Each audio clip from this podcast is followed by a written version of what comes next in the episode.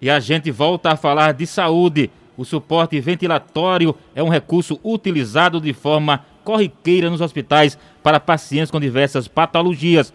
Porém, nunca ouvimos tanto falar desse procedimento como agora, em meio à pandemia. É que as complicações decorrentes da Covid-19 têm levado muitos brasileiros ao processo de intubação. E para saber mais sobre esse procedimento, a gente conversa agora com um médico especialista em terapia intensiva e nutrologia, o doutor Alan Lúcio. Bom dia, doutor. Seja muito bem-vindo ao Jornal Estadual. Bom dia, Raio. Bom dia, Judivan. É um prazer estar com vocês aqui nessa manhã. Doutor, a gente começa, perguntando, a gente acompanha uma série de pessoas, inclusive conhecidas da sociedade, que foram infectadas pela Covid-19 e hoje se encontram intubadas. A exemplo do senador José Maranhão, a atriz Nicete Bruno.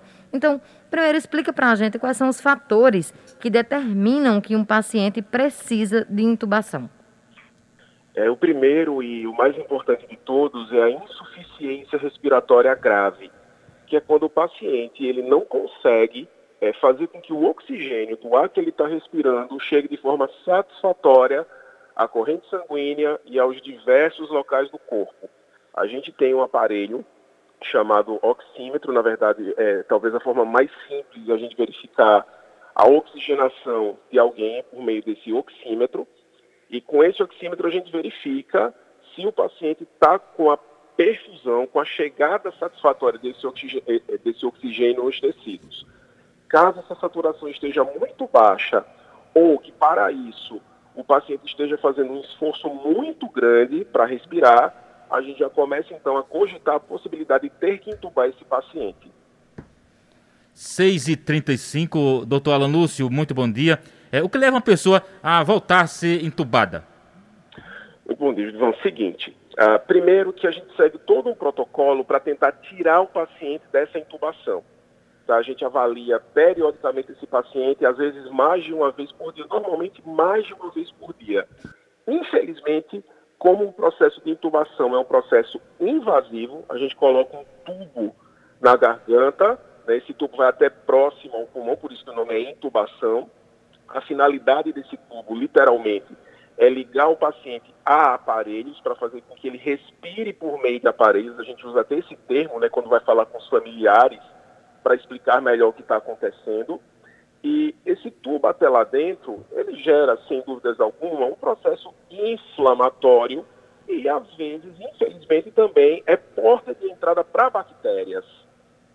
E isso acaba fazendo, na hora que você tira o tubo do paciente, acaba fazendo esse processo inflamatório que hajam algumas complicações que, infelizmente, acabam fazendo o paciente voltar também para o tubo. Além disso, existe o fato também da doença ela não ter sido 100% resolvida, ou seja, ainda tem inflamação no pulmão no caso da COVID, ainda tem inflamação covídica no pulmão e isso daí pode fazer, eventualmente, que o paciente volte a ser entubado. 6h37, seguimos conversando com o doutor Alan Lúcio, que é médico especialista em terapia intensiva e nutrologia. Doutor Alan, quais são os riscos de um processo de intubação prolongado? Tem pessoas que passam dias na UTI dessa forma. Quais seriam os impactos disso para o organismo? Bom, o primeiro de todos é realmente o risco de infecções secundárias, É o risco de pneumonias bacterianas. A gente vê alguns casos aí de pessoas que, infelizmente, elas conseguiram superar a COVID, mas por conta da intubação acabaram adquirindo pneumonias bacterianas, pneumonias fúngicas durante o processo da intubação e isso acabou fazendo com que elas complicassem. Outro problema também da intubação prolongada é porque enquanto você fica respirando por meio de aparelhos, toda essa musculatura aqui da região do peito, do tórax, ela fica sem trabalhar de forma normal. E às vezes a gente tem dificuldade de tirar o paciente do tubo exatamente porque essa musculatura está muito fraca. E aí a gente tira o paciente do tubo, mas ele não tem força para continuar respirando sozinho. É nessa hora que a gente precisa enormemente da ajuda do pessoal da fisioterapia. Além disso, o paciente fica sedado. Ninguém vai aguentar ficar com um tubo na garganta sem qualquer tipo de sedação. Essa sedação, com o passar do tempo, pode gerar também algum grau de dependência química, tá? Também pode acontecer do paciente ter dificuldades de depois a gente conseguir tirar essa sedação de forma tranquila, de forma rápida, tá? Então, tudo isso são agravos que o tempo prolongado de intubação pode trazer. Agora são 6h39. Doutor Alan, o senhor trabalha no Hospital Clementino Fraga, que é referência no atendimento de pacientes graves da Covid-19 aqui no estado. Pela experiência do senhor, é possível dizer as chances, o percentual que hoje um paciente com Covid-19 tem de sair da intubação, considerando aqueles sem comorbidades e aqueles que têm fatores de risco? Bom, isso depende muito, sabe, Judivan? Depende muito. A maioria dos pacientes que chegam a ser intubados são pacientes que, por si só, são a minoria. Tá? Isso é uma coisa que eu gosto de dizer muito, até para levar um pouco de acalento, né, de esperança para a população, né? Que quem chega a ser entubado é minoria. E eu acho interessante que esse número de pessoas entubadas, se a gente comparar com o início da pandemia, lá para abril, maio, é um pouco menor. Tá? Hoje a gente vê menos gente precisando de intubação do que via no começo. A sensação que dá é que o vírus parece-me que ficou um pouco menos grave para algumas pessoas. Ele conseguiu ficar um pouco mais brando. Bom, depois que o paciente é entubado, as chances para sair da intubação, tá, elas estão girando, pela minha observação atual, elas estão girando aí numa variação entre 60% a 80% de pacientes que conseguem ser intubados. Isso varia também. Hoje a gente já consegue ter mais prática. No começo da intubação, da pandemia, a gente tinha uma certa dificuldade aí até de lidar com o vírus. Era uma doença nova, era uma doença que a gente não entendia muito bem, achávamos que alguns medicamentos tinham efeito bacana. Hoje a gente já tem pesquisas em serviços de referência mostrando que já determinados medicamentos que nós usávamos no começo, hoje, eles não servem de nada. Então, a gente foi aprimorando, sabe, a forma de tratar esse paciente, e hoje, certamente, esse número, esse percentual de paciente que sai do tubo é bem maior do que no começo, e é um número realmente animador. Doutor Alan, há pouco o senhor falou dos protocolos para a extubação. Esses protocolos que são feitos para efetuar esse desmame, quais são? Bom, então vamos lá. Primeiro, toda uma avaliação criteriosa para saber se realmente a infecção foi curada ou pelo menos tratada a tal ponto que o paciente ele não vai precisar voltar para o tubo. Então, para isso, a gente usa o raio-x, a gente usa a tomografia, ressonância, usa exames de imagem e, claro, sempre o exame físico, né? Aquele velho e bom estetoscópio para fazer a ausculta do pulmão do paciente e primeiro ver, usando um termo bem simples, ver se o pulmão está limpo. Depois disso, a gente avalia também no paciente o que a gente chama de gasometria arterial. A gasometria arterial é um exame, né, que a gente pega o sangue arterial do paciente e avalia num aparelho chamado gasômetro se a oxigenação desse sangue está satisfatória, tá? É o que a gente chama, existe até um jargão entre nós que trabalhamos em UTI, a troca do paciente, né? Se o paciente está conseguindo trocar o oxigênio com o ar.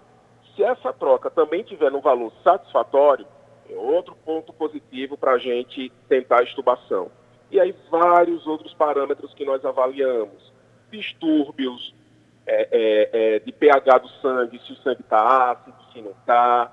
A gente avalia também questão de se o paciente adquiriu ou não alguma infecção secundária, se isso já foi tratado, se ele desenvolveu insuficiência renal, né, ou seja, se os rins dele diminuíram o funcionamento também por conta da Covid, se ele está usando alguma medicação para tentar controlar a pressão arterial. Tudo isso a gente avalia. Tá? E tudo isso, obviamente, que a gente tenta controlar antes de intubar o paciente. E aí é um trabalho, eu gosto muito de frisar isso, multidisciplinar.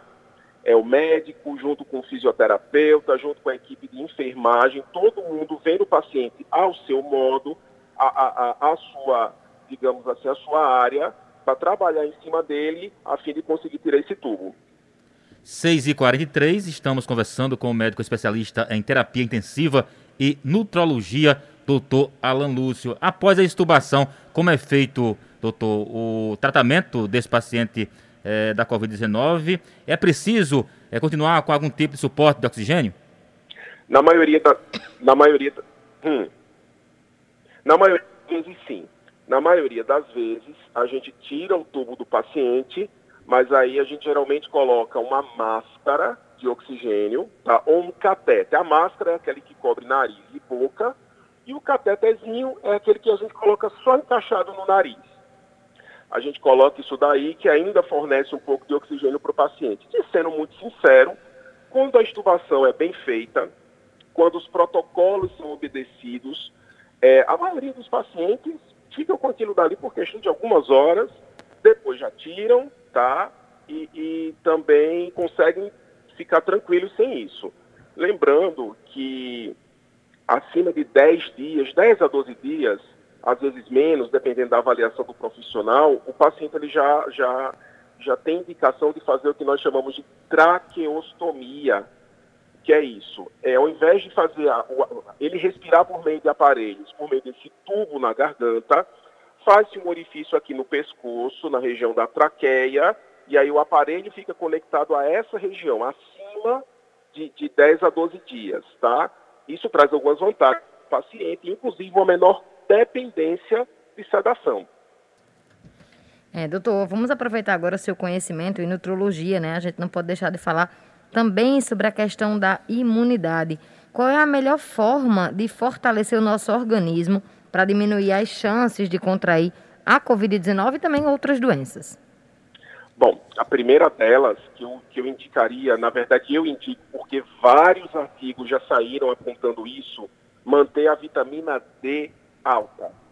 Esse, gente, talvez seja o maior dos segredos. Vitamina D alta, sou sincero a dizer que trabalho com paciente Covid desde o início da pandemia. Na verdade, quando essa pandemia estourou no começo do ano, eu estava em São Paulo fazendo um curso exatamente no meio da pandemia, tá? E estou sincero a dizer que até hoje eu não peguei. Já fiz vários testes, a gente periodicamente sempre faz testes, tá? E eu realmente até agora, graças a Deus, não peguei a Covid, tá? Mesmo trabalhando, entubando paciente, enfim.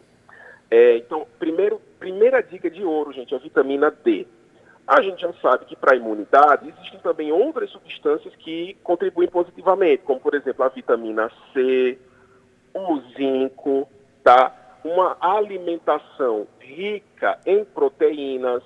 A gente, infelizmente, sabe que a proteína é o item mais caro, talvez, da cesta básica, mas uma alimentação rica em proteína, no ovo, na carne, no frango, na sardinha, todas essas proteínas, elas são fonte de matéria-prima para que o nosso sistema imune fabrique, então, os famosos anticorpos. Mas a vitamina D, gente, sem dúvida, é com certeza a vedete do momento em relação à prevenção às complicações da Covid. 6h47, doutor Alan Lúcio, deixa eu aproveitar para perguntar ao senhor, já que o senhor trabalha no Hospital Clementino Fraga, qual a situação hoje daquela unidade hospitalar com relação à Covid-19? Bom, eu sou sincero a dizer que eu tenho muito orgulho em trabalhar nessa instituição. É uma instituição realmente que abraçou a Covid de braços abertos. Como a gente está vendo aí na maioria das unidades de terapia intensiva, realmente o Clementino está um pouco cheio, tá? Ele está um pouco cheio, infelizmente. As pessoas tiveram a sensação de que a pandemia foi embora e acabaram flexibilizando um pouco os cuidados, né, consigo. E realmente, agora o que conforta é que agora os pacientes que eu estou vendo não eram mais tanto aqueles pacientes jovens, sem comorbidades prévias. Realmente os pacientes que a gente está vendo agora chegar por lá são pacientes mais idosos, são pacientes que já tinham 1, 2, 3 doenças crônicas associadas, tá? Então, essa ideia de que os jovens também adoecem, aparentemente, amenizou um pouco, tá? Doutor Alan, a gente também fala muito aqui no Jornal Estadual sobre o risco de quem escolhe para a rua se expor, porque também acaba colocando em risco os profissionais da saúde que estão ali na linha de frente para o enfrentamento ao coronavírus. A gente vem fazendo aqui todas as recomendações para os nossos ouvintes a respeito do uso de máscara, do álcool gel. Mas para o senhor que está na linha de frente, qual é a principal recomendação ainda hoje para a população da Paraíba? Bom, antes mesmo da recomendação, eu faço um apelo. Nós médicos, nós enfermeiros, fisioterapeutas, nós estamos cansados. A maioria de nós esse ano não tirou férias, a gente não conseguiu tirar férias para trabalhar exatamente em prol da sociedade, em ajudar as pessoas, e realmente já está todo mundo cansado. Então, quanto mais as pessoas se cuidarem, a gente agradece de coração, para o bem delas, claro, em primeiro lugar, e também da gente. E a melhor forma realmente ainda é a privação de contato social, tá? A gente sabe que o álcool é importante, a gente sabe que as máscaras são importantes também, e esses três elementos, eles são indispensáveis. Infelizmente, eu ainda vejo, semana passada eu estava tive que ir a um restaurante, né, para acabar almoçando, e simplesmente tinha uma senhora lá desfilando no restaurante sem máscara. Fui, senhora, eu acho que a senhora esqueceu a máscara. Ela foi extremamente grossa comigo, disse que se eu tivesse medo que eu me afastasse dela. As pessoas acabam entendendo dessa forma, não é questão de medo, é questão de respeito ao próximo, sabe? Às vezes eu, Alan, eu sou uma pessoa que cuida da minha imunidade, que cuida da minha saúde, mas e quem está do meu lado, né? Às vezes eu uso a máscara, não é tanto por mim, mas sim pelo meu próximo, que pode ser uma pessoa com diabetes, que pode ser uma pessoa com problema renal, que de uma certa maneira teve que sair de casa para resolver alguma coisa, que não teve como adiar isso e que, na verdade, eu posso estar contaminando a ela, né? A gente sabe que muitas pessoas acabam tendo o vírus de forma assintomática, né? Sem sintomas ou com sintomas tão leves que ela nem percebe que é Covid. Então, é por si e é pelo próximo. Eu diria que esses cuidados da máscara, do álcool gel, chegar em casa, joga aquela roupa lá para lavar, toma um banho, não fica com a roupa da rua dentro de casa, não. Eu acho que esses simples cuidados, por mais bobos que pareçam, eles são realmente efetivos. Doutor Alan, muito obrigada por ter aceito o nosso convite. Realmente, ouvi-lo é muito reconfortante para a gente entender esses procedimentos e também conhecer um pouco mais sobre a rotina de trabalho de vocês médicos que estão na linha de frente. Fica o meu agradecimento tanto pela entrevista quanto pelo trabalho realizado durante a pandemia. Muito obrigada e nós convidaremos o senhor outras vezes para trazer mais esclarecimentos para os nossos ouvintes. Eu fico à disposição, agradeço imensamente também poder levar esses conhecimentos para a sociedade. E eu acho que, principalmente nessa época de final de ano, que a gente mais precisa é de paz no coração e de pensar no próximo, sem dúvidas.